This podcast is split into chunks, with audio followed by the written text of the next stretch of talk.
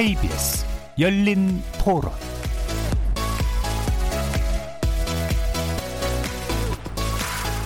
안녕하십니까. KBS 열린 토론 정준희입니다.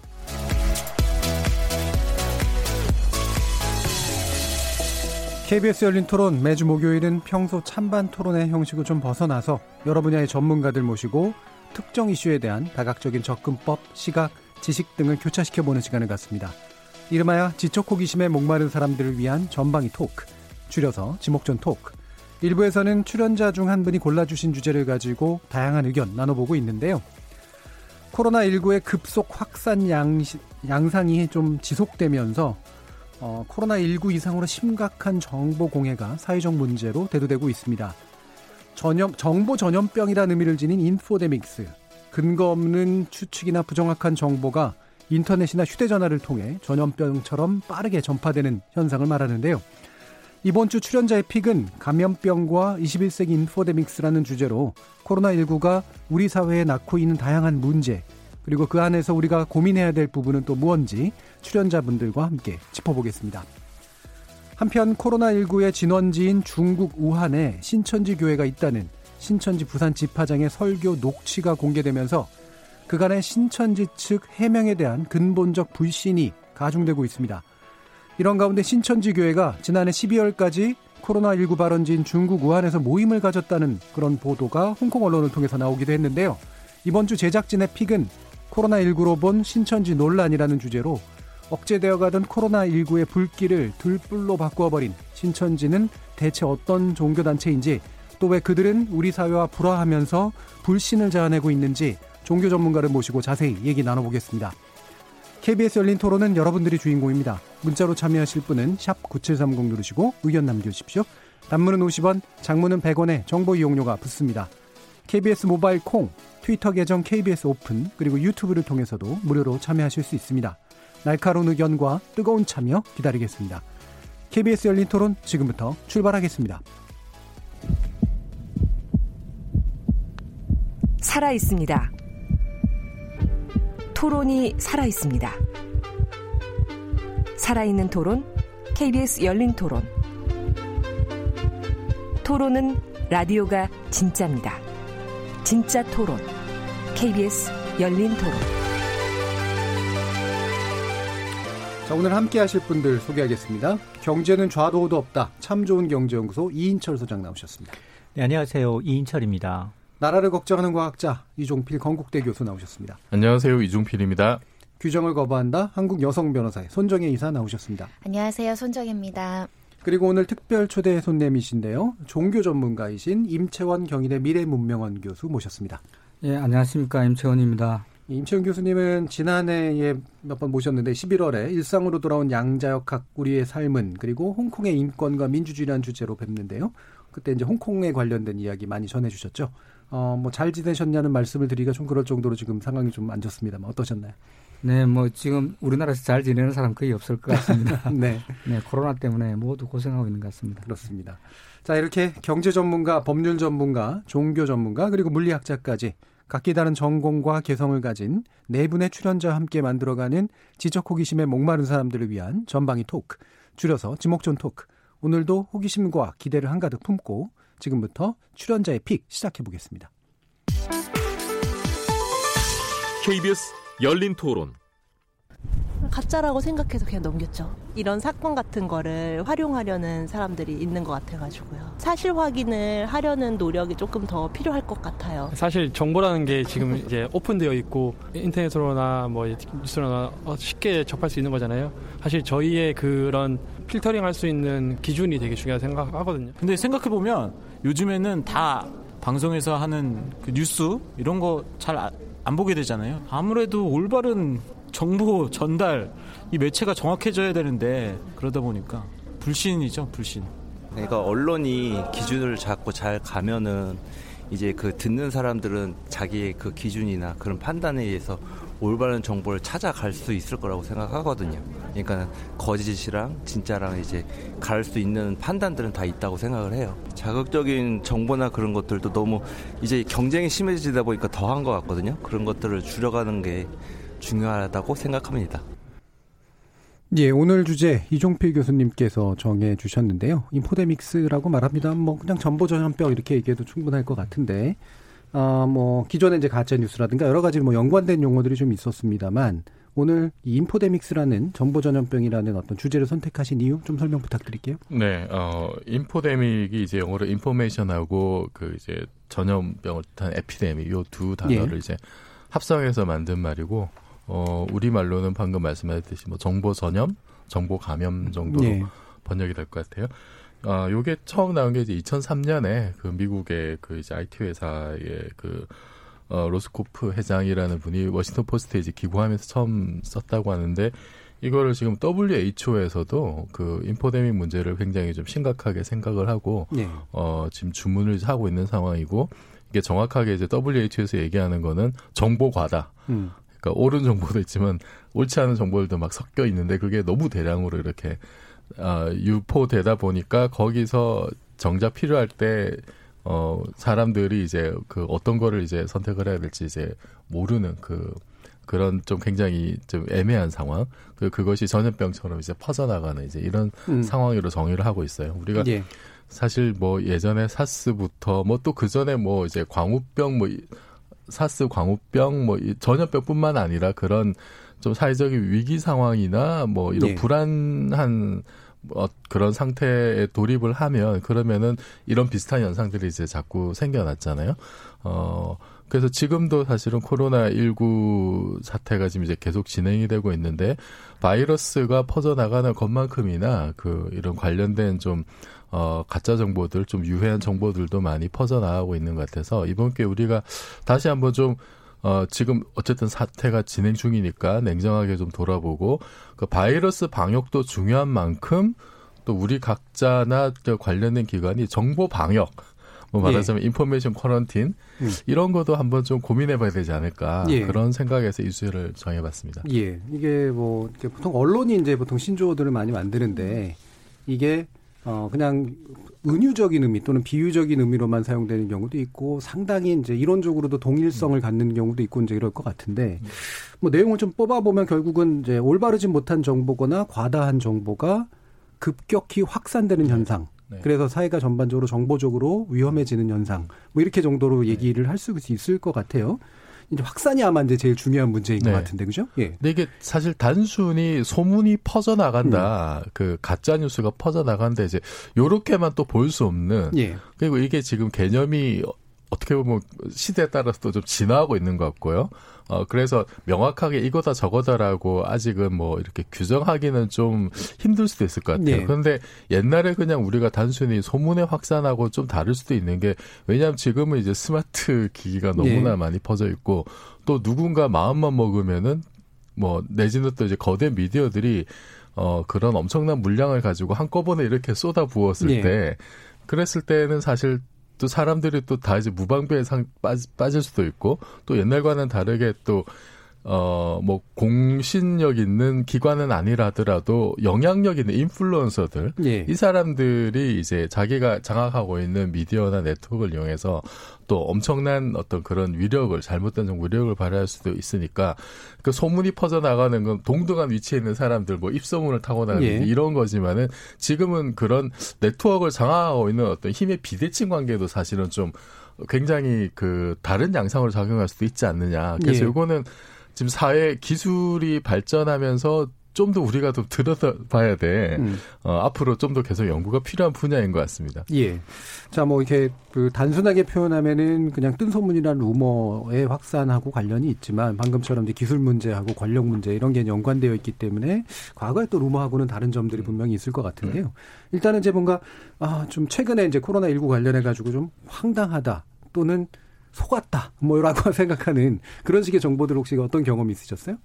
손정희 변호사님. 일단은 뭐 저희가 이 질병에 대해서 무지하니까 갖가지 소문이 많은데 예. 일단 지금 인터넷상으로 막 그 전파의 원인과 관련해서 미국이 생학 무기로서 예. 이런 생물을 예. 연구해서 중국에 퍼프셨다 뭐 이런 것들은 이제 초창기에 굉장히 난무했던 것 같고요. 예. 이제는 환자 둘러싸서 나오는 소문이나 허위나 가짜 동선 이런 것들이 좀 많지 않을까 싶은데 특히 오늘도 31번 환자가 나 너무 억울합니다라고 인터뷰를 하셨더라고요. 예. 그러니까 뭐 예를 들면 어 퇴원을 하기 위해서 난동을 부렸다. 뭐 간호사의 마스크를 벗고 몸싸움을 벌였다. 음. 뭐또 대구에는 환자 두 명이 탈출하는 소동을 벌였다. 이게 모두 다 가짜 뉴스로 판명이 됐거든요. 예. 이렇게 사실은 질병으로 싸우는 환자들에 대해서 허위 정보 가 나오는 것은 그 개인 입장에서는 휴대폰만 있으면 내가 몇 번 환자인지 다 알고 음. 몇번 환자라는 글에 어떤 댓글이 다는지 다 볼 수 있는 상황에서는 이런 것들이 좀 마음이 아프고 안타깝다라고 생각이 들었죠. 음, 혐오나 그러니까 오해 바탕을 둔 혐오를 혐오와 촉발하는 분열을 음. 조장하는 그리고 개인에 대해서 공격하는 가짜 뉴스들이 좀 늘고 있습니다. 예, 이인철 소장님 어떠셨어요? 그러니까 아까 이제 이 교수님 지적했던 대로 과거에 이런 소문의 형태는 시간적, 물리적 제약이 좀 있었잖아요. 뭐, 뭐, 빨래하는 빨래터에서 아니면 뭐 동창회 나거나 네. 뭐 이런 식으로 그 지역 사회에서 차츰차츰 퍼져나간 데는 한계가 있었는데 지금은 시공을 초월해서 지금 내가 알고 있는 정보를 금방 순식간에 지구 반대편으로 SNS를 통해서 전달할 수가 있어요. 실제로 코로나19 관련해서 너무나 많은 메시지를 받아서 어떤 네. 게 진짜 뉴스지를 제가 헷갈려요. 네. 그러니까 이를테면 정보를 제공하는 거 굉장히 유용하거든요. 어떤 앱을 받아보면 실시간으로 전 세계 이제 현황, 이 확진자며 감염자며 사망자 수를 알 수 있는 현황부터 시작을 해서 확진자별 동선을 공개하는 유용한 앱이 있는가 하면 근데 어떤 데는 보면 동영상을 올려요. 길 가다 그냥 퍽 쓰러졌는데 예. 이게 어디 어디에서 무슨 역에서 발생한 일이다.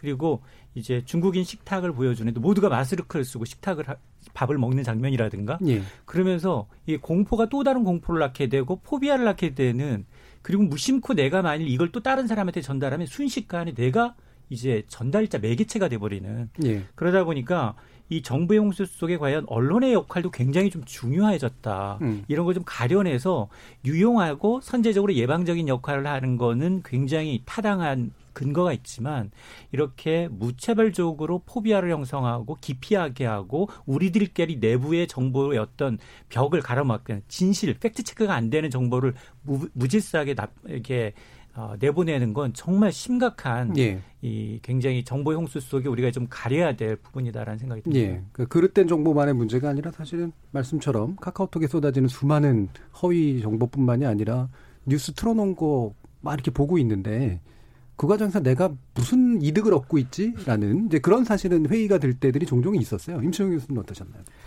뭐 저는 이게 좀 코로나 음. 뭐 19 사태 좀 좁혀가지고 말씀을 드리면요. 네. 지금 이 전염병 이야기를 하는데 저희처럼 미래 연구하는 사람들은 한 10년 전부터 이렇게 전염병들이 계속 생길 거다. 뭐 메르스, 그다음에 사스, 그다음에 이번 코로나, 그다음에 1, 2년 후에 또 다른 형태의 또 다른 바이러스가 생기고요. 세균이 생길 수 있습니다. 예. 그리고 보는 것처럼 이 코로나가 지금 아시아뿐만 아니라 금방 이탈리아에 전파되고요. 미국과 다른 전 세계에 전파되고 그다음에 뭐, 어, 하버드 학자는 아마 60, 60% 70%까지 확산될 거라고 예. 이야기하는데 언제나 전염병이 확산되는 게 이게 앞으로 그 뭐 하나의 글로벌 트렌드일 거고요. 음. 그럴 때 초기 단계에 정보가 부족하니까 불확실성이 많고 또 공포가 조장되니까 예. 좀 좁혀서 보더라도 질병의 문제, 전염병의 문제에 있어서 정말 이렇게 뭐 이렇게 우리가 이야기하는 이런 문제들이 계속 음. 나타나리라 보고요. 예. 그또 하나는 그럴 때 예방책은 뭐냐면 증거거든요. 증거 기반한 이렇게 대처가 있느냐 그게 문제인데 초기 행태는 아무래도 증거가 부족하기 때문에 네. 좀 정폭했다가 좀 조정 기간을 거쳐가는 이런 방식이 되지 않을까 그런 생각입니다. 예. 그 결국은 뭐 전염병이라는 게 우리가 인류랑 함께 하고 있는 네. 거고 사실 글로벌 경제와 함께 언제나 사실 이런 일들이 일어날 수 있는데 문제는 코로나 19 같은 경우처럼 사실 무지하기 때문에 거기에 알수 음. 없기 때문에 생기는 게 이제 제일 큰 거잖아요. 그 증거 언제쯤 나올 것 같으세요? 또 다른 한편으로는 또 예. 반가운 게 뭐냐면 이제 뭐 저희들이 정책하거나 하거나 이런 사람들은 예. 증거 기반 정책을 해야 된다. 그렇죠. 그다음에 예. 빅데이터 분석이라든지 데이터 분석을 중시하는데요. 한편에서는 정보가 엄청나게 쏟아지고 다른 한편에서는 이 정보를 걸러내는 시스템이 막 갖춰지고 있는 것 같고요. 예. 그러니까 이런 갈등은 두 개의 길한 관계는 계속될 것 같습니다. 음. 그 지금 이 두 가지 사태가 계속 진행될 것 같고 있고요. 앞으로도 그런데 또 하나는 지금 어, 주체라는 게 SNS, 그 소셜미디어가 생기고 난 이후에는 워낙에 다중이 참여하기 때문에 어느 방향이 없을 것 같고요. 이럴 때 한 개인의 선택일 수밖에 없을 거고, 신호와 소음을 잘 구별해내는 능력, 그게 필요할. 신호와 소음, 예. 예. 예. 자, 그러면, 음, 우리 그 이종표 교수님이 네. 이 문제를 제안해 주시면서 아마 몇 가지 사례들을 좀 염두에 두셨을 것 같아요. 과거 사례든 현재 사례든 간에. 음. 예. 제가 뭐 이제 이번 코로나 19 같은 음. 경우에 좀 느꼈던 게뭐 초반에는 우한에 지금 사람들이 다 좀비가 됐다. 음. 개하고 고양이로 전파가 된다 이제 이런 게 예. 있었고 지금은 그 엊그제까지 좀 논란이 됐던 게 이제 마스크 재활용에 음. 관련된 거예요. 뭐 헤어 드라이어로 말린다든지 소독약 뿌린다라든지 뭐 그에 거기 있는 바이러스를 죽일 수 있을지 모르겠지만 마스크는 기본적으로 필터링하는 기능이 있잖아요. 예. 필터가 망가지면은 마스크의 효용성이 없기 때문에 좀 이런 거 좀 가려드려야 되고 또 하나 제가 이제 그 뭐 이런 거는 예를 들어서 뭐 마스 그러니까 잘못된 정보가 그냥 좀 약간 이렇게 좀 불편함을 야기하는 정도인데 초기에 이제 우한 교민들이 들어왔을 때 그 격리 지역이 이제 천안에서 딴 데로 바뀌었다라고 하는 것이 이제 보도가 될 때 그때 좀 정치적인 어떤 메시지가 담긴 그 오보 때문에 지역 갈등이 지금 조장이 됐습니다. 뭐 물론 이제 마지막엔 오해가 다 풀려가지고 굉장히 훈훈하게 마무리가 됐습니다만 초반에 그런 하나 잘못된 정보 때문에 거기 국회의원이 막아서 못했다. 굉장히 그 사람들의 그 예, 그 신경이 예민해지는 상황에서 이런 한순간 잘못된 확인되지 않은 보도 때문에 예. 전 국가적인 어떤 그 갈등과 어떤 그 비용 소모 이런 거를 이야기를 했었거든요. 근데 이런 거는 정말 삽시간에 퍼지잖아요. 예. 그리고 뭔가 수습을 할 어떤 시간적인 물리적인 여유가 없는 상황에서 뭔가 지금 일이 벌어져 버리면 돌이키는 데는 그것보다 몇 배의 어떤 노력과 그 물자가 들기 때문에 예. 굉장히 이건 참 저, 정말 좀 심각하다. 근데 이게 아직 진행형이기 때문에 이런 비슷한 사례들이 계속 또 일어날 수도 있는 거고 그래서 좀 그, 어, 뭐, 특히 이제 주류 미디어들이나 이런 데서 좀 굉장히 좀 그 여기에 대한 신경을 좀 써야 되는데 이게 단지 그냥 어떤 보도 준칙을 마련하는 이런 문제 를 넘어서서 지금 우리가 그 중앙 방역 대책 본부라는 게 있잖아요. 네. 질병이 퍼지면 그거를 막기 위한 어떤 별도의 기구를 만들어 지금 그, 어, 방역에 나서고 있는데 저는 지금 같은 그 미디어 환경이라면은 그런 인포데믹에 특화된 그런 정말 정보 방역을 위한 어떤 특별 기구 같은 것도 좀 있어야 되는 게 아니냐. 예. 그리고 지금 우리 KBS가 이제 재난 방송 주간 방송사인데요.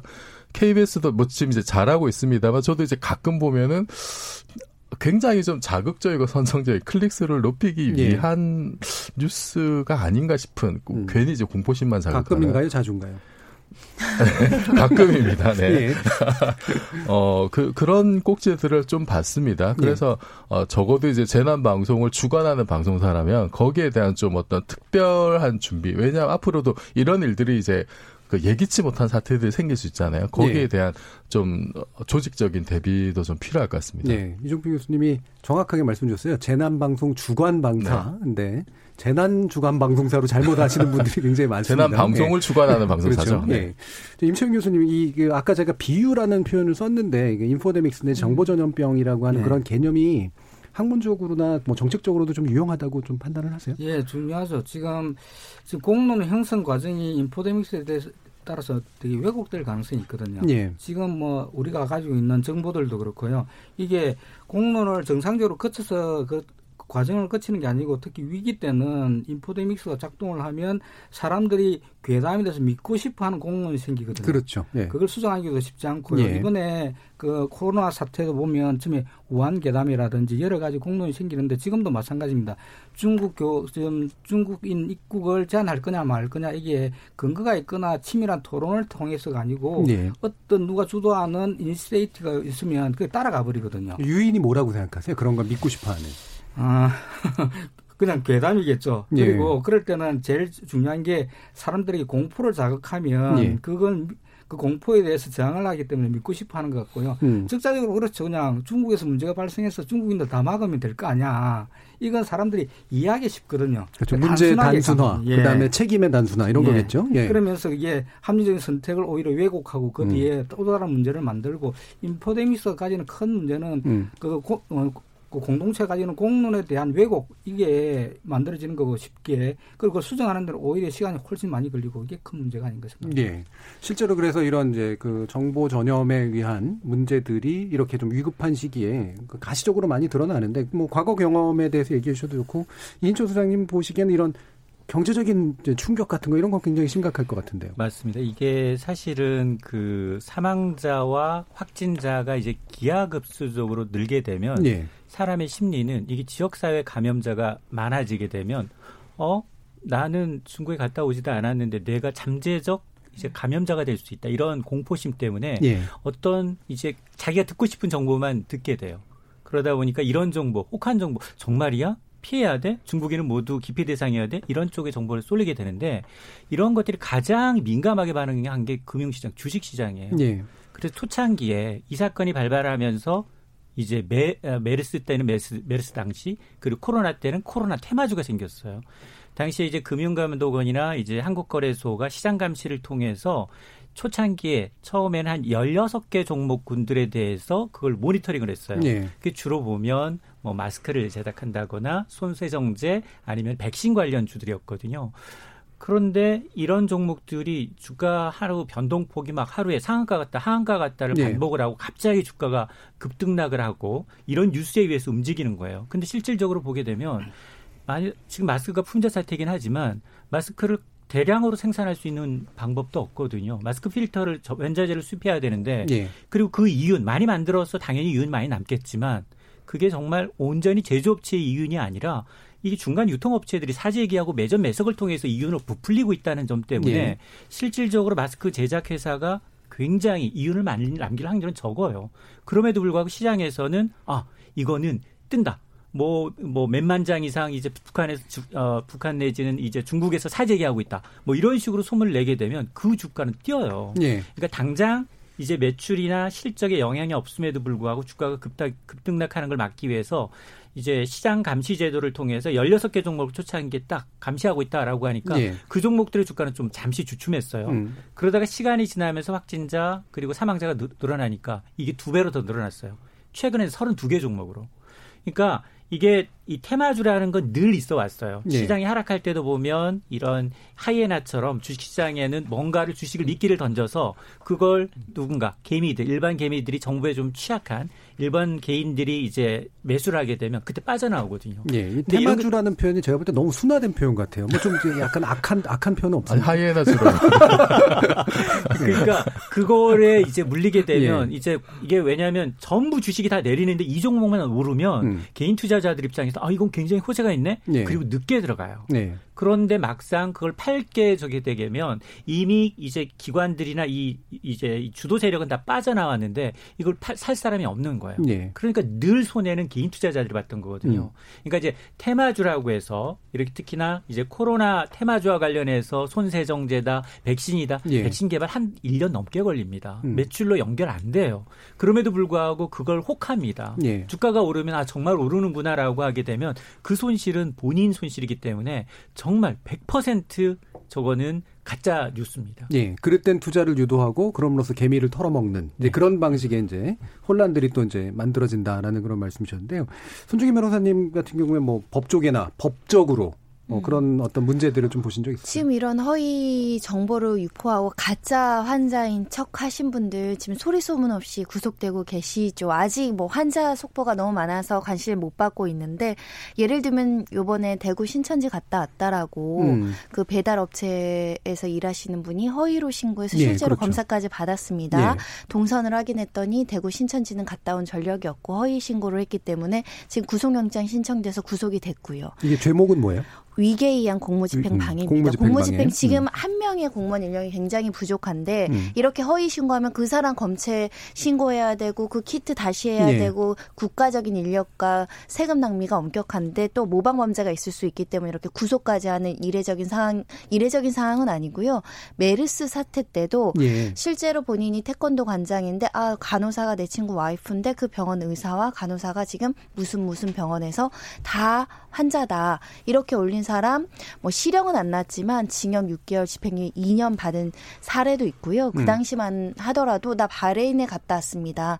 의심 증상이 있습니다. 이렇게 허위 신고한 사람 1심에서는 벌금 1천만 원이었는데 워낙에 사회적인 부작용이 크다라고 해서 항소심에서 징역 6개월이 선고가 된 예, 경우가 있거든요. 음. 그러니까 지금 검찰청 대검에서 무조건 구속 수사하겠다라는 입장을 표명을 했어요. 허위 음. 신고라거나 가짜 정보를 어, 양산하 방관하거나 개인 정보를 누설하는 경우에는 구속 수사를 원칙으로 엄중하게 대처하겠다.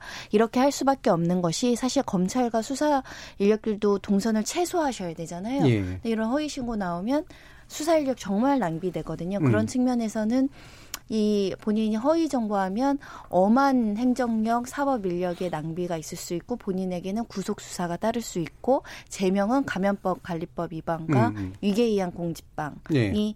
아, 공무집행 방해죄가 음. 성립할 수 있습니다. 네, 줄임말이었네요. 공직방. 네, 너무 네. 길어서요. 네, 그러니까 공무집행 방해, 그다음에 이제 사생활 침해 관련된 문제, 뭐 개인정보법 그렇죠. 위반이나 개인정보법 공무상 위반. 비밀 누설 이런 것들을 예. 검토해 볼 수 있고요. 가장 음. 형량이 센 게 위계이양 공무집행 예, 예. 방해죄인데 예. 이게 5년 이하의 징역이기 때문에 보통은 실형까지 나오지 않지만 지금 이렇게 엄중한 시기에 허위 신고하는 것은 구속 수사를 원칙으로 하고 있고 음. 실제로 이 지금 대구 신천지 갔다고 호기심에 허위 신고했다라는 젊은 친구거든요. 예. 근데 구속됐습니다. 조심하셔야 예. 돼요. 그러면 이제 이게 한 가지 더 우리가 짚어보면 좋을 게 확실하게 잘못한 주체가 있는 경우는 이런 식으로 이제 강, 한 조치가 가능한데 중간에 유포를 하는데 관여한 경우 이런 것들은 사실 좀 애매하잖아요. 어, 허위성에 대한 인식이 있었냐. 예를 예. 들면 이 사람이 가짜 뉴스를 양산을 했는데 그것을 진실로 믿고 유포했을 음. 경우까지는 처벌하기는 어렵죠. 그렇죠. 예. 하지만 만약에 그거에 대해서 과실이 있거나 음. 실제로 의심해 볼 만한 충분한 정황이 있음에도 불구하고 유포를 시켰다면 적어도 과실 부분에 있어서는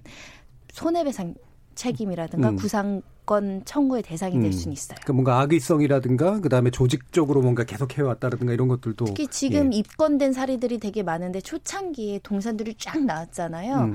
근데 이 업체를 가지 않았거든요. 근데 음. 이 업체를 갔다라고 엄한 업체들을 막 끼어들었어요. 그 업체들 한 3, 4일 동안 영업 제로거든요. 그럼 만약에 그 업체에서 이걸 유포한 사람을 찾아서 공동 연대 책임자로 최초 유포자 1, 2, 3, 4, 5까지 손해배상 청구를 한다고 한다면 첫 번째 유포자는 고의 과실이 명백할 거고요. 예. 두 번째, 세 번째까지는 고의까지는 아니더라도 과실이 음. 입증이 되면 음. 손해배상 책임을 물릴 수도 있습니다. 예, 지금부터 카톡에 이런 거 많이 뿌리시는 분들 조심하셔야 될 것 같습니다.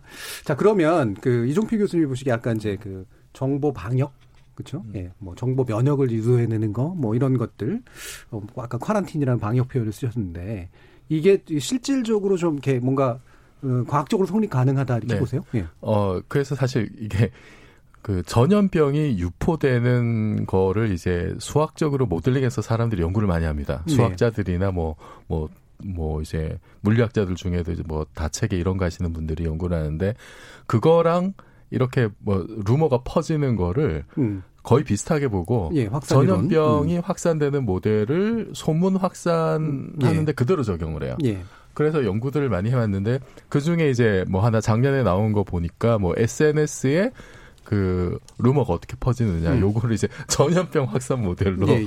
그걸 적용해서 한 결과 뭐 한 주변에 이렇게 세 명한테서만 이렇게 소문을 들으면 그게 전체 다 퍼지더라고요. 음. 이제 이런 조사 결과도 있고요. 그러니까 물론 모델의 수학적 모델이니까 한계는 있죠. 현실하고 안 맞는 한계는 있습니다만 어쨌든 이거를 좀 그 가짜 정보들, 잘못된 정보들이 유포되는 어떤 양상을 우리가 이해하는 데는 좀 도움이 되는 면이 있어요. 음. 그, 그 학문적으로 연구를 하기도 하고, 근데 실제로 이제 WHO에서도 그 코로나 19가 확산된 다음에 그 미국에 있는 대형 IT 기업들 뭐 페북이나 애플이나 우버나 이런 데 가가지고 좀 이거를 인포데믹을 막을 수 있는 만약 뭐 말하자면 방역을 할 수 있는 네. 여러 가지 조치들을 같이 취해야 된다. 이제 이런 요구를 했고 거기에 이제 동참하고 있습니다. 그래서 예를 들어서 이제 검색을 하면 구글에 이제 뭐 검색을 하면은 코로나 바이러스 검색하면 이제 연관된 어떤 그 카테고리에 예. 그 미국의 CDC가 뜬다라든지 음. 그런 식으로 해서 우선적으로 믿고 신뢰할 만한 정보를 먼저 노출시키는 그렇죠. 거죠. 예.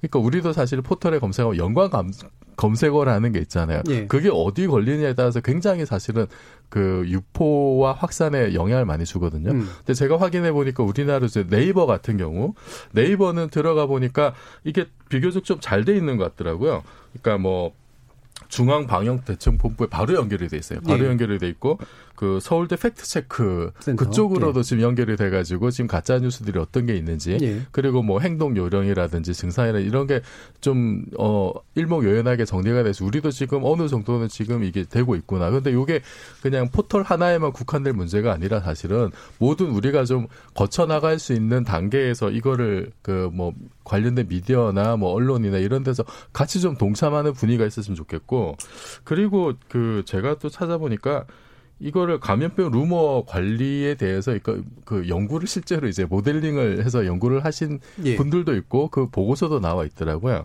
거기에 보면은 그런 게 있어요. 이제 한국형 이제 감염병 루머 관리를 어떻게 할 거냐. 여기에서 그 제가 이제 좀 그 공감이 갔던 게 그 데이터보다는 이제 감정적인 공감대를 이끌어내는 게 중요하다. 예. 이제 이런 표현들이 있었어요. 그 심리적 방역이라는 표현도 이제 예. 나오던데. 예. 그 예를 들면은 그 최근에 이제 있었던 게 그 집권당의 수석 부대변인이 이제 대구 봉쇄라는 말을 썼다가 예. 호되게 당했잖아요. 그렇죠. 의학 네. 용어인데 네. 정치 용어로 그러니까 방역 용어라고 예. 이제 뭐 본인은 썼다고는 하는데 그게 일단 봉쇄라는 말 자체가 주는 굉장한 어떤 심리적인 어떤 부담감 예. 이런 게 있고 그리고 어또 그 보건복지부 장관께서 이렇게 얘기할 때 지금 이제 그 사태의 원인은 이제 중국에서 한국 국민이다. 음. 제가 보기엔 그게 팩트거든요. 예. 실제 데이터는 그렇게 얘기를 해요. 음. 데이터가 그렇게 얘기를 하는데 지금 여기서 이제 여기 보고서에서 얘기했듯이 데이터를 그대로 얘기하는 것보다 그것의 어떤 이게 그 믿을 만한 사람이 고위공직자가 이거를 공공연하게 얘기했을 때 국민들에게 주는 심리적인 효과 예. 이런 것까지 사실은 케어가 돼야 되는데 음. 거기까지 안 간 거죠. 그래서 예. 사실은 이런 좀 비상식 그러니까 위기 상황이고 좀 공포가 이렇게 좀 만연해 있는 상황에서는 이런 발언 하나에 대해서 굉장히 조심을 해야 되고 그냥 데이터를 있는 그대로 그러니까 어, 생 데이터를 그냥 과학적인 과학자들끼리 하는 얘기를 하는 거하고 일반 시민들하고 하는 얘기는 좀 다를 수가 있는 네. 거잖아요. 거기에 대한 세심한 배려가 돼야 되는데 이런 게 전혀 지금 그 고려가 안 됐다는 거. 그래서 아까 음. 말씀드렸던 그 정보 방역이 좀 더 조직적이고 체계적으로 될 필요가 있다. 그리고 그 이게 뭐 사, 사전에 사실은 좀 사전 준비를 위한 계획도 사실은 필요하고 중간에 대처를 할 때는 그, 어, 예를 들면은 뭐 이제 그, 어, 행동 경제학적인 접근도 필요하다 이런 얘기가 예. 있더라고요. 그러니까 예. 주류 경제학은 모든 사람이 합리적인 어떤 경제적인 이득을 얻기 위해서 다 합리적인 선택을 한다라고 가정을 하는데 예. 최근의 추세 중에 하나는 이제 그런 게 아니잖아요. 어, 특히나 지금처럼 비상시국에서는 사람들이 그 한 어떤 그런 경제적인 합리성에 따라 행동을 하지 않기 때문에 그것을 고려한 여러 가지 어떤 행동 조치들, 행동 계획들, 정보의 조치들 이런 것까지 좀 준비를 해야 된다. 아, 그래서 요거 좀 이번 우리가 코로나 사태를 겪으면서 다시 한번 우리의 방역 체계가 이런 정보 방역까지 좀 업그레이드 되는 계기가 됐으면 좋겠습니다. 예. 그러니까 뭐 상당히 이제 여러 가지 뭐 심리학적인 문제, 경제학적인 문제 뭐 음. 이런 것들까지 다 이제 함께 포함해서 말씀을 주셨는데 음. 실제로 뭐 바이러스 너무 많고 세균 너무 많아서 방역은 맨날 해도 백신은 맨날 부족하거나 결 치료제가 나와야 되듯이 이것도 굉장히 좀 네. 복잡한 문제인 거가는 맞는 것 같아요. 음. 정책적으로도 어떤 부분이 좀 기묘하다고 보세요, 임청 교수님은?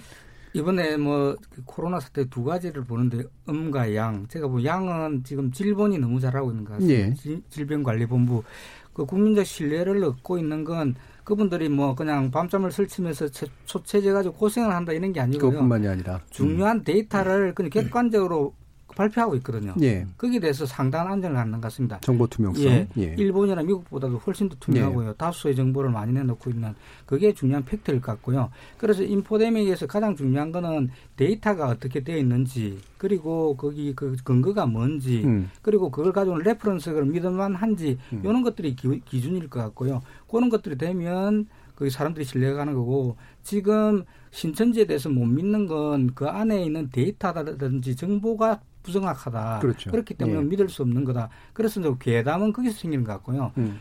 분명한 데이터들이 그, 그 투명하게 공개되면 이런 문제는 많이 지워질 거라고 생각하고 앞으로 infodemic 문제가 여러 방향에서 여러 가지로 나타날 텐데 그때 근거가 되는 거는 evidence가 뭔지 데이터가 뭔지 그게 reference가 믿을만한지 이런 것들이 기준이 될 것 같습니다. 예. 그 메르스 이후에 또 사실은 우리 그 질병관리본부나 이런 데들이 많이 업그레이드 된 게 이제 그런 매뉴얼들을 만들고 정리하고 네. 이런 것들이 되게 컸잖아요. 최근에 뭐 예. 정책학 분야에서는 그냥 증거 기반 정책이 예. 대세거든요. 네. 그렇죠. 그 그런 것처럼 앞으로도 그게 우리가 그 전에는 그냥 이론으로 음. 가설로 가지고 있던 것들이 다 데이터로 확인이 돼야 되는 거고요. 음. 그런 것들이 정책학뿐만 아니라 전체적인 정책 전반에 큰 역할을 할 것 같습니다. 예. 지금 또 이제 어쨌든 법적 장치들도 이제 뒤늦게나마 좀 마련이 됐습니다. 음. 다뭐 국회가 좀 안 보이던 모습을 보였죠. 그래도 빨리 좀 어떻게 해보려고 코로나 3법을 네. 통과시켰는데 어, 이거 어떻게 뭐 좋은 장치들이 어떤 건가요? 시행까지는 한 달은 걸리는 예. 상황이긴 하지만 코로나19 3법이 통과가 됐고요. 내용을 설명드리면 감염법 관리법이 일단 바뀝니다. 일단 지금 마스크가 문제잖아요. 마스크에 대해서 취약계층을 우선적으로 지급할 수 있는 법적 근거가 없었지만 지금 음. 생겼다라는 것이고요. 그리고 지금 문제가 되는 거 중국에 뭐 수출 금지한다 이런 이야기가 나오고 있는데 그에 대한 지금 다 행정적 규정으로 지금 집권 재량 범위 내에서 하고 있지만 법적인 규정이 생깁니다. 이런 위급한 상황 때는 뭐손 세정제라든가 마스크 수출 금지할 수 있는 법률적 근거를 만든다는 것이고요. 그리고 지금 검사를 거부했을 때 이 문제가 발생을 예. 했었는데 그것도 300만 원 이하의 벌금에 처해질 수 있도록 한다라는 것이고 격리 조치를 거부했을 때 현재는 300만 원 이하의 벌금에 불과한데 그것을 이제 1000만 원 이하 그리고 1년 이상의 징역형까지 엄하게 할 수 있도록 이제 법률적인 규정을 개정을 한다는 건데 외국 입법에 비추어 봐서는 약하긴 해. 뭐 어디는 뭐 사형도 가능하고 어디는 더 높은 수준의 징역형도 가능하다고 하지만 그래도 저희가 처벌을 강화하는 식으로 감염법 예방법을 개정을 한다라는 것이고요. 검역법도 중요한데 지금 뭐 중국 입국 금지 이런 얘기가 나오잖아요. 사실은 법률적인 근거가 미약했습니다. 그래서 지금 위험 지역이나 이런 것들을 판단되면 외국인에 대해서 입국을 금지 금지시키거나 출국을 명할 수 있는 법률적인 근거를 마련하고 있는 상황이고요. 예. 의료법도 이제 개정이 되는데 의료 종사자들을 위한 겁니다. 지금 예를 들면 어디 다녀왔느냐라고 물어봤을 때 허위로 보고하는 일들이 꽤 많은데 이런 부분에 대해서 의무적으로 해외 여행력이나 이런 것들을 확인할 수 있도록 하는 것이고 의약품 처방 제조 때도 이런 것들을 확인할 수 있는 근거 규정이 마련되는 것이고요. 상시 감시 체계를 통해서 의료기관에 어떤 의심 환자가 왔을 때 이것을 적절하게 통제하고 투명하게 볼 수 있는 여러 가지 제도를 한다는 거고 그리고 이제 역학조사관도 예. 메르스 때 늘렸는데 또 늘릴 수 있는 근거 규정을 마련했다고 해서 요 세 개의 법률이 어 제대로 정착하면 조금 더 나은 현실이 되지 않을까 합니다. 음, 이런 이제 방역에 관련된 인력들을 확충하는 문제, 그 다음에 어, 지금 시기, 재난 시기에 굉장히 긴급하게 필요한 어떤 제품들을 제대로 수급하고 공, 그, 어, 뭐 차단하거나 이런 식의 문제, 그 다음에 기타의 뭐, 그, 환자들이나 이런 확진, 확진, 건, 검사를 받아야 되는 분들이 뭔가를 거부하는 거라든가 자가 격리라든가 이런 것들을 거부하는 문제, 이런 것들에 대한 처벌 규정.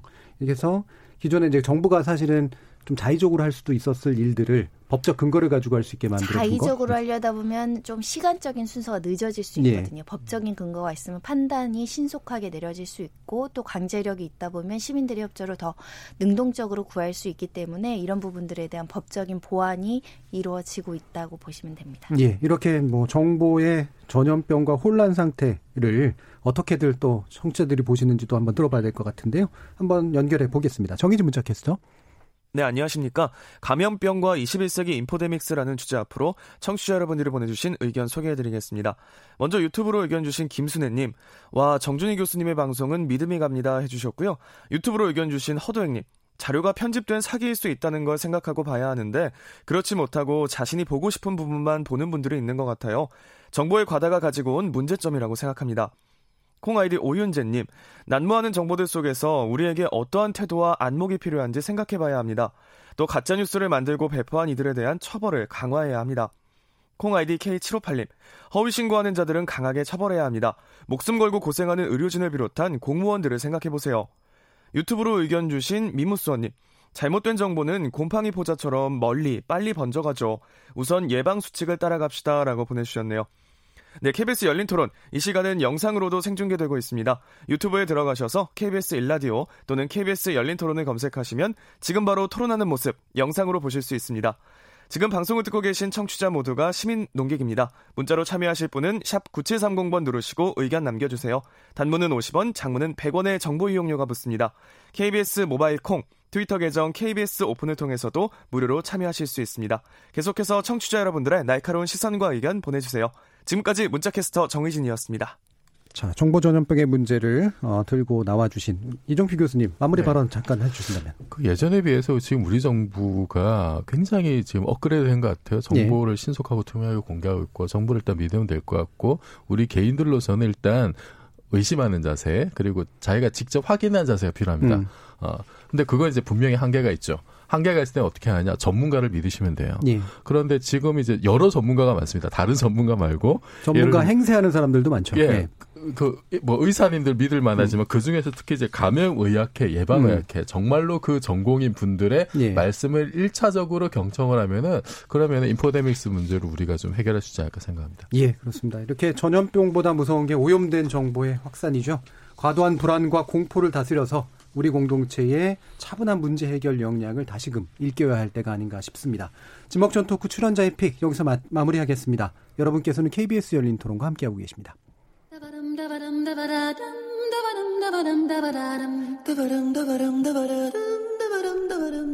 여러분은 지금 청취자와 함께 만들어가는 고품격 시사방송 KBS 열린 토론을 듣고 계십니다.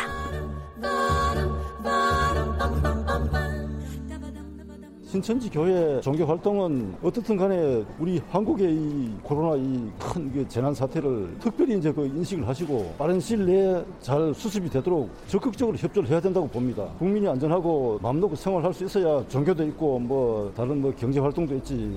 가만히 있었으면 좋겠는? 당연히 국민의 건강이 우선이라고 생각하죠. 종교의 자유를 우선한다는 거는 개인을 먼저 생각한다는 거니까 국민의 안전을 위해서 그런 건 좀 자제해야 되지 않을까. 명단 명단이나 교회 리스트를 요구했었을 때 협조를 잘 해줬었으면은 그런 상황까지 안 갔을 텐데 강제 해산을 뭐 한다고 해서 될 것 같지는 않고 신도 20몇만 명이라 그러더라고요. 정부에서 그 사람들 빨리 찾아가지고 조치를 빨리 해야 되는 거예요. 이상 있는 사람은 자가 격리를 시키든지. 가끔 집에 찾아오신 분들이 좀 있었어요. 그냥 일반 교회처럼 전도를 하는 것처럼 접근을 하다가 대화를 나눠보면 좀 다른 교리로 해석을 하기 때문에 그때 좀 신천지 신도들이 신천지 신도라고 얘기하는 걸 본 적이 없어가지고 어, 신천지에서는 좀 올바른 정보를 투명하게 정부나 질본에 전달을 하는 게 맞다고 생각을 하고요. 우리도 뭐 일반 시민들도 일단 사태를 마무리하는 게 중요하니까 그 다음에 잘잘못을 따지는 게 맞고요. 지적 호기심에 목마른 사람들을 위한 전방위 토크. 두 번째 주제는 코로나19로 본 신천지 논란입니다. 참 좋은 경제연구소 이인철 소장, 물리학자이신 이종필 건국대 상호교양대 교수, 손정혜 변호사, 그리고 종교 전문가이시기도 한 임채원 경희대 미래문명원 교수 이렇게 네 분과 함께 어, 제작진의 픽 시작해 보도록 할 텐데요. 어, 신천지라고 일단 알려져 있고요. 또 이제 이번에 어, 결국은 이제 확산시키 크게 확산시키는데 일조할 수밖에 없었던 그런 집단인 건 맞는 것 같은데 정식 명칭은 이제 신천지 예수고 증거 장막 성전이라고 길게 돼 있긴 합니다. 배경 설명을 좀 부탁드릴게요, 임채영 교수님. 네, 이 신천지가 그 의미로는 그렇습니다. 지금 이만희 씨가 그 요한계시록 그 예. 그 예언을 지금 여기서 이루어지고 있다 또 음. 이루어져야 하는 뭐 자기 단체가 이 신천지라고 이야기하고요. 예. 그래서 좀 그 지금 저희들이 추정하기 한 24만에서 25만이 되지 않을까 싶었는데 이번에 명단 제출한 거 보면 21만이었죠. 교육생을 빼고 그러면 이게 엄청난 숫자입니다. 우리나라 빅4거든요. 그러니까 음. 카톨릭 그다음에 개신교 불교 다음에 예전에는 빅포할 때 원불교였습니다. 예. 원불교가 예. 한 8만에서 9만 되거든요. 음. 근데 신도수가 만약에 21만이면 엄청난 거죠. 사회적으로 엄청난 세력인 거고요. 그리고 또 하나는 이제 이쪽 좀 특성이 지금까지 우리가 그 종교계 내부에서는 포교 문제 있어 가지고 기존에 천주교하고 개신교하고 갈등이 있어서 잘 알려졌었는데 이번에 코로나 사태로 좀 사회화된 거죠. 예. 좀 뿌리를 보면 신종교들은 다 뿌리가 있는데요. 음. 아마 1920년에 보면 우리나라 신종교가 이제 뭐 발흥을 하기 시작합니다. 그때가 예. 그 3.1운동 이후에 사회적 혼란기였기 때문에 다양한 접근들이 일어나는데요. 음. 그 중에 한 계열이 이 개신교를 배경으로 한 사람들이었고요. 그때도 뭐 성령파, 세주파 이런 논쟁들이 예. 쭉 있습니다. 그러다가 어, 이게 개인적인 수준에서 일어나다 이게 한번 정리가 되거든요. 1945년에 김백문이라는 사람이 이슬람 수도원 이렇게 해가 정리를 쭉 합니다. 예. 그때 정, 그 교리 정리를 하면 하는 거죠. 음. 이제 거기서부터 뿌리가 생기는 건데요. 한국 전쟁이 끝나고 난 뒤에 문선명 통일교 문선명 예. 그리고 어 박태선이라고 전도관을 하신 분이 있습니다. 예. 이런 분들이 나오죠. 그 이만희 거기 회장이라고 그러는데요. 음. 회장은 본래 이렇게 전통적인 신학 교육을 받은 분이 아니 신학과를 나온 분이 아니고요. 예. 그때 거기 어그 박태선 그분이 그 부천 소사에서 신앙촌 운동을 하거든요. 예. 전도관이라고 예. 한 100만 평 정도 집을 짓기 시작하는데 거기에 미장공으로 오신 분이에요. 음. 그러다가 거기서 신앙생활을 좀 하고 그러다가 나중에 이렇게 하다가 다른 쪽에서 분파가 생기고 하다 1984년에 처음으로 신천지를 자기가 이제 만들죠. 예. 근데 그럴 때 보통 보면 하나의 교주 혹은 종파를 만들 때는 신앙경험이라는 게 있거든요. 음. 이분이 1984년 3월 정도에 하는데요.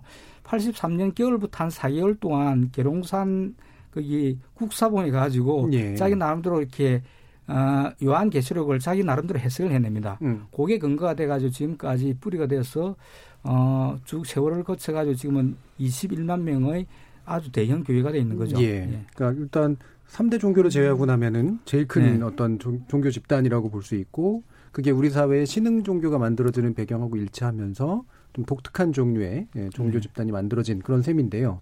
어, 다른 분들 같은 경우에 뭐 요새 신천지교 얘기 워낙 많이 나왔습니다만 이렇게 막 이게 참 귀에 걸리더라라고 하는 그런 측면들 뭐가 있으셨나요? 손정희 변호사님. 신천지가 알게 모르게 보도 프로그램에 예. 여러 차례 등장을 했더라고요. 예. 뭐 주된 뭐 주장은 이제 피해를 주장하는 측에서는 가정을 파괴했다. 음. 뭐 막대한 돈을 내겠다. 뭐 그리고 정정 보도가 이, 있었던 사건도 있었고요. 최근에 어, 서산지원에서 판결문이 하나 나와가지고 좀 의미 있지 않을까 생각이 드는데 1심 판결문은 500만 원을 배상하라고 했 습니다. 신천지의 그 포교 방식이 위법하다는 예. 거죠. 이 뭐라고 주장하고 뭐라고 판단이 됐냐면 신천지 서산교회가 이제 어 처음에 포교를 할 때 우리가 신천지야 이렇게 이야기를 하지가 않고 문화 체험 프로그램이 있거나 음. 성경 공부 명목으로 이제 어 교육을 받게 하고 만약에 신천지 아니냐고 의심을 하면 아니다.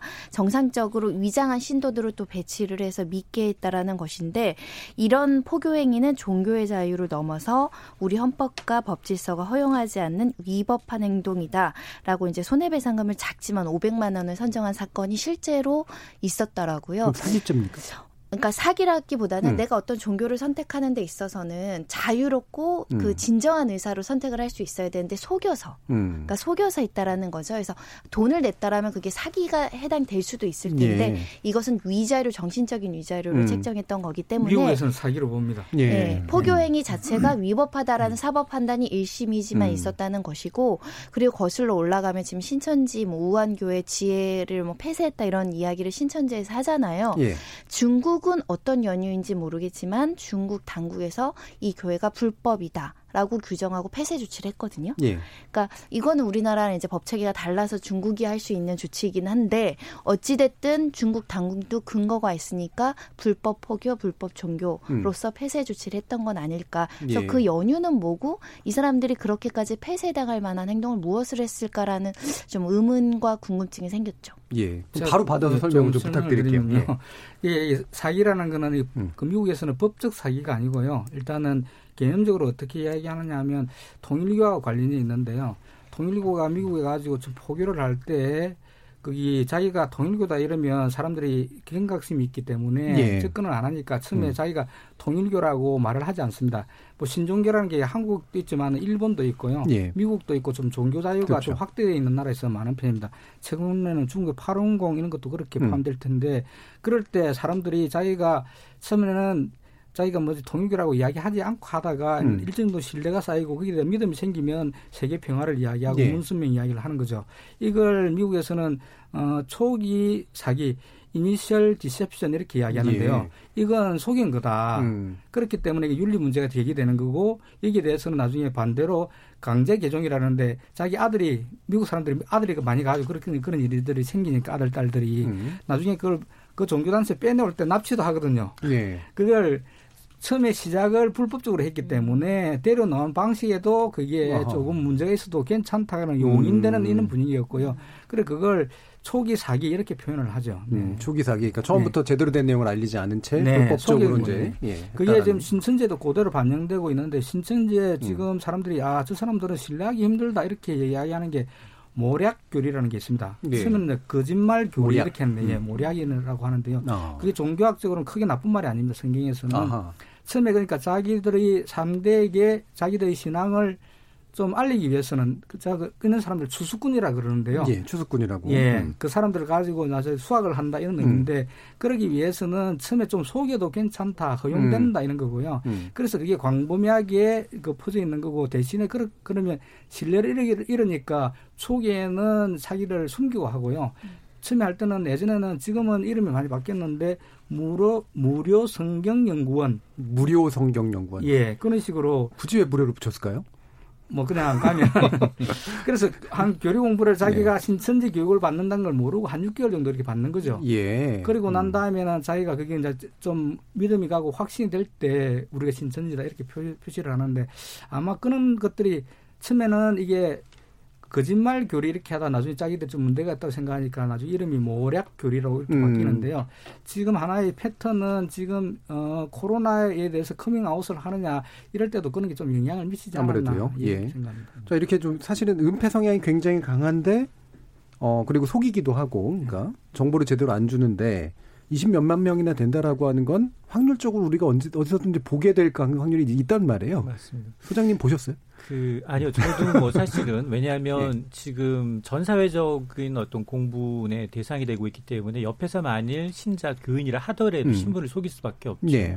그런데 지금 그동안은 사실 대구 경북 지역에서 어떤 종교 단체라고 하면 옆에 앉아서 교회 노래 부르고 그리고 뭐 같이 이제 찬송가 부르고 이러면서 이제 밀접 접촉자일 수밖에 없는데 그동안 우리가 우려했던 거는 아 이게 지역사회 감염 2차, 3차 감염이다라고 했는데 최근 홍콩의 언론 보도나 이제 내부자 증언을 일부 이제 따르면 어, 지난해 12월부터 이제 이 신천지의 교인들이 이제 코로나의 발원지라고 할 수 있는 중국 우한에서 200여 명이 집회를 했다, 모임을 가졌다 이런 얘기가 나오니 아, 이렇게 되면 결국 이제 지역사회 감염이 아닌 현지에서 우리 물론 뭐 이에 대해서 신천지 측은 이제 즉답을 이제 피하고 있죠. 예. 피하고 있음에도 불구하고 우리가 추측할 수 있는 건 그러면 그쪽에서 이제 숙제가 와서 우리가 이제 매개차가 될 수도 있겠다 이런 이제 의심을 할 수밖에 없고 근데 이런 교인들에 대한 이제 정확한 명단 파악이 안 되니까 안 되니까 이제 일부는 이 가운데는 공무원도 있다는 거 아니겠습니까? 음. 대민 업무 종사를 하시는 분들도 있고 네. 이러다 보니까 점점점 지역 사회에서 불안감이 더 커지고 있기 때문에 지금 전체적인 명단을 달라고 했는데 그 명단조차도 숫자가 지금 들쑥날쑥 맞지 않는다라는 것 때문에 신뢰성에 대한 문제를 지금 가장 크게 제기하고 있는 거 아니겠습니까? 네. 그러니까 아마 이게 2차, 3차 감염뿐만 아니라 이제 시민들이 정말로 이단이다. 뭐 교회 내에서 뭐 여러 가지 얘기할 수 있겠지만 굉장히 배척하고 이렇게 이제 따가운 시추, 눈총을 받지 않기 위해서는 정확한 정보 제공을 통해서 이게 클리어하게 이제 감염 경로를 우리가 파악을 해야지만이 확산을 좀 줄일 수 있는데 이 자체가 지금 봉 이제 지금 봉쇄된 상태이기 때문에 네. 계속해서 이제 시민들이 이제 질타가 이어지고 있는 거예요. 네, 이렇게 종교의 자유가 있으니까 뭐 그들의 이제 신념의 문제에 대해서는 뭐라고 할 건 아닙니다만 그들의 이제 집단적 행동이 아까도 얘기했던 불법성이나 반사회성 같은 것들을 이제 포함하고 특히나 지금 재난 시기에 문제를 일으키기 때문에 우리가 문제 삼지 않을 수가 없는데요. 임시훈 교수님은 이게 아까 신흥 종교란 말도 쓰셨고 이단 그리고 뭐 사입이나 유사 종교 유사한 말들이 막 사용되잖아요. 어떤 개념으로 표현할 때가 가장 정확하다고 보세요? 그게 신흥 종교는 아닌 것 같고요. 그거는 조금 기성종교가 바라보는 입장에 신종교라고 표현하는 게 맞을 예. 것 같고요. 그 다음에 이단, 그 다음에 정통, 이건 신앙 논쟁에서 있는 이야기지만 그 하나의 주체로서 자기들이 종교 행위를 하는 건 종교적 다양성의 관점에서는 인정을 해줄 수 있는 부분인 것 같습니다. 예. 문제는 뭐냐면 그 내부의 문제가 아니고 그것이 종교 내부 에서 밖으로 나와서 사회적 문제, 사회적 문제를 일으킬 때 그때는 종교 논리가 아니고 사회가 어떻게 규율을 해야 되느냐 이런 문제가 있는 거고요. 해방 후에 70년 동안 우리나라에 가 보면 종교하고 정치의 관계가 이 긴장 관계가 제대로 풀린 적이 없습니다. 지금까지 어떻게 보면 종교는 과잉 보호됐다고 할 수도 있는 거죠. 예. 그러니까 뭐지 60년대 70년대 전쟁 이후에 보면 우리가 원조 경제에 의존할 때 특히 복지 같은 경우를 국가가 방치할 때 외국 원조 단체들, 종교 단체들 중심으로 했, 었고요 그다음에 70년대 민주화 운동할 때도 사실은 해외 종교 단체에 빚을 많이 졌거든요. 그런 연유들 때문에 우리가 좀 그, 그리고 민주화 이후에는 종교단체가 표를 많이 가지고 있으니까 정치인들이 예. 그걸 조금 활용하는 경향이 있고요. 음. 그 또 종교계는 그걸 또 받아가지고 자기들이 이용하는 경향이 있고 예. 또한 언론도 보면 광고 수입을 대, 대형 광고주가 또 종교계니까 함부로 못하고 그래서 종교계를 견제하는 장치가 우리나라는 아주 취약하다. 음, 음, 음. 그래서 뭐 지금까지 한 번도 반성적으로 성찰적으로 이 종교 문제를 받아, 바라본 적이 없거든요. 예. 지금은 코로나 사태를 비롯해가지고 신종교 문제가 들어섰으니까 특히 20년 만이라면 적은 인구가 아니거든요. 이럴 때 우리 지난 70년 동안 바라본 이렇게 종교와 정치와의 관계 이걸 한번 정도는 성찰적으로 봐야 되지 않느냐. 예. 뿐만 아니라 지금 태극기 집회 같은 거는 광화문에서 저렇게 있는데요. 미국 같으면 말도 안 되거든요. 음.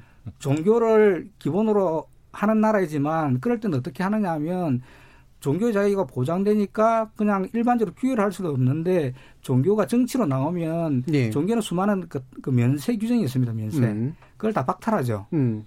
그 이미 정치로 나왔으니까 예. 사회단체로 전환한 거잖아요. 음. 그런 것처럼 이번에 코, 뭐 코로나 사태에서 신천지가 보여주는 것도 만약에 사회적으로 이렇게 해악을 끼치면 자기들 정보를 공개해야 된다고 생각합니다. 예. 그리고 제가 보기에는 신천지가 이번에 역설적으로 엄청나게 저는 이익을 볼 거라고 생각합니다. 음.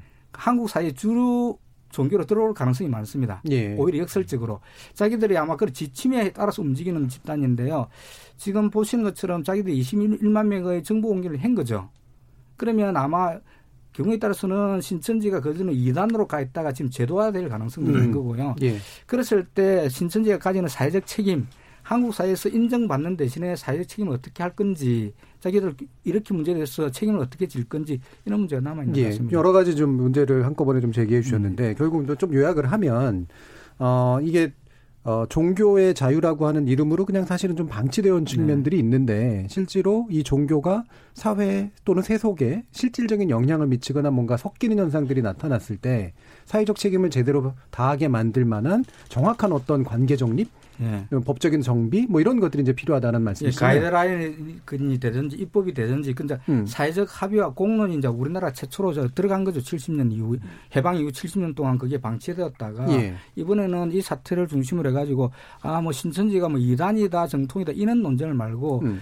그 신천지뿐만 아니라 천주교, 개신교, 불교를 포함해가지고 사회와 경제 그리고 그 정치관 네, 종교와의 관계 이걸 어떻게 우리가 성숙한 자세로 나아갈지 이걸 예. 한번 근본적으로 생각 성찰해 보는 계기가 된 것 같습니다. 예. 그 저는 네. 예.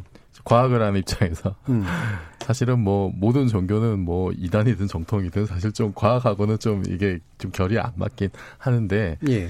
옛날에 히포크라테스라고 이분이 왜 의학의 아버지가 됐냐 그러면 다들 악령에 씌어서 병 걸렸다. 음. 하나님이 단죄했다. 그리고 막 이제 뭐 그리스 신화 이야기하고 그러던 시절에 이분은 임상 연구를 하셨던 분이에요. 예. 그래서 의학이라는 학문이 성립된 겁니다. 그러니까 이게 지금 종교에서 과학이 떨어져 나오는 게 지금 그, 그런 상황, 악령과 어떤 주술적인 미신적인 이런 요소를 탈피를 해온 게 과학 역사거든요. 예. 근데 만약에 이제 예를 들어서 뭐 지금 뭐 코로나 바이러스 우리의 기도의 힘으로 물리칠 수 있다. 이게 그냥 레토릭이면 네. 괜찮은데 정말로 그래서 병원도 안 가고 지금 진료도 거부하거나 검사도 거부하는 사태까지 간 거잖아요. 예. 그러니까 이게 지금 레토릭이 아니라 생활 규율이 돼버린 거거든요. 이거는 다른 사회와 완전히 격리되거나 자기만의 어떤 규칙으로만 살아나가겠다라고 하는 걸로 지금 읽혀요. 예, 예. 근데 제가 뭐 이제 그 종교는 하나도 모릅니다만 제가 주워 들은 말 중에 그런 게 있어요. 하나님의 것은 하나님에게, 가이사의 것은 가이사에게. 예. 이미 이거는 사실 이제 방금 이제 종교와 사회 관계 우리가 정립해야 된다고 말씀하셨는데 이미 그 옛날에 예수님께서 제가 알기로는 신앙을 어떻게 할 신앙인들과 사회와의 관계에 대해서 이미 이렇게 명확하게 정립했어요. 가해사의 것은 가해사에게로 가야 되는 거고. 예. 그러니까 자기 내부의 어떤 율법이나 어떤 교리나 이런 게 다들 생활 규칙 같은 게 있겠지만 그것이 다른 사회로 나가는 순간에는 가해사의 법칙을 따라야 되는 거거든요. 제가 알기로는. 예. 그리고 거기 하나 더 얹으면 은 과학자의 것은 과학자에게 음. 전문가에게 좀 이렇게 맡기고 그런 뭐 의학적인 바이러스 문제가 있으면 제발 좀 그 방역 당국의 지침을 따라야 된다. 그리고 지금 이게 그냥 단지 거기 계신 분들의 개인적인 어떤 건강 문제가 아니라 그게 사회 전체적으로 지금 위협을 예. 지금 빠지게 할 수 있는 그것 때문에 지금 굉장히 심각한 거잖아요. 이게 예. 자칫 잘못하면 우리가 정말 중재 암흑기로 돌아가는 게 아닌가 생각이 잠깐 들 정도로 음. 아, 좀좀 경각심을 가지고 좀 한번 생각해 봐야 되지 않을까 싶습니다. 예, 이렇게 이제 사회 속에서 그러니까 특히나 제도화된 종교라면 그러니까 제도화라고 하는 건 결국은 사회와의 어떤 교육, 어떤 공존의 어떤 문제들을 해결한 그런 방식이잖아요. 근데 우리나라 제도권 종교 자체가 사실은 사회와의 공존의 방식을 잘 해결 못한 부분들, 예를 들면 세금 음. 문제라든가 예. 이런 것들도 있고 그런데 해외 같은 경우는 종교 문제를 오랫동안 겪어왔기 때문에 이런 사회와 세, 또 사회 또는 세속과 종교의 관계를 어떤 식으로 이제 푸는 방식이 있을까요? 간단히 일본하고 미국 경우, 경우 를 좀 비교해서 말씀드리면 일본 같은 경우에 오음진리교 사건이 일어났을 때 예. 그거는 종교와 뭐 사회와 정치의 관계를 어떻게 설정해 놨느냐 법을 만들어 놨었거든요. 일본 음. 같은 경우에는 그, 어, 종교법인법을 만들어 놨었고요. 음. 그 종교법인법은 일반 형법이나 상법에 대한 특별법으로 종교를 규율하는 법률을 만들어 놨던 거죠. 일본은 그냥 종교 자유 같은 게 크게 신장된 나라는 아니, 아니었으니까 메이지 이후에 그게 만들어집니다. 그 1935년이 그 만들어지고 우리나라 식민지였기 때문에 그 일찍에 1, 1915년 정도에 뭐 보교 규칙 이렇게 만들어 놨을 거예요. 예. 그랬을 때는 그 법률이 있, 으니까 그냥 너 살인의 근거를 했던 단체다 해산해라가 해산해버렸거든요. 음. 그러면 우리나라에 지금은 그런 게 없거든요. 음. 예를 들면 지금 세월호하고 구원파 그때 사건을 돌아보면 나중에 그때 언론으로부터 구원파가 엄청나게 비난을 받고 그다음에 여러 가지 뭐지 그기 기사들이 많았는데 그 이후에 구원파들의 차곡차곡 소송을 다 겁니다. 예. 고소고발을 해가지고 음. 99%가 나중에 구원파가 음. 명예훼손, 비방 이런 걸로 승소하거든요. 예.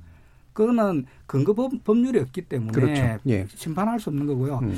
지금 마찬가지로 신천지도 언론 대응팀이 있습니다. 아주 치밀하게. 음. 음. 아마도 언론에서 나오는 기사들 다 검색하고 있을 거예요. 음. 자기들이 불리한 거는 다 수집하고 있고. 예. 기자도 양성해서 지금 침투시켰다는 예. 보도도 있었죠. 아, 있습니다. 음. 다 대응팀 있고요. 그게 아주 민감하거든요.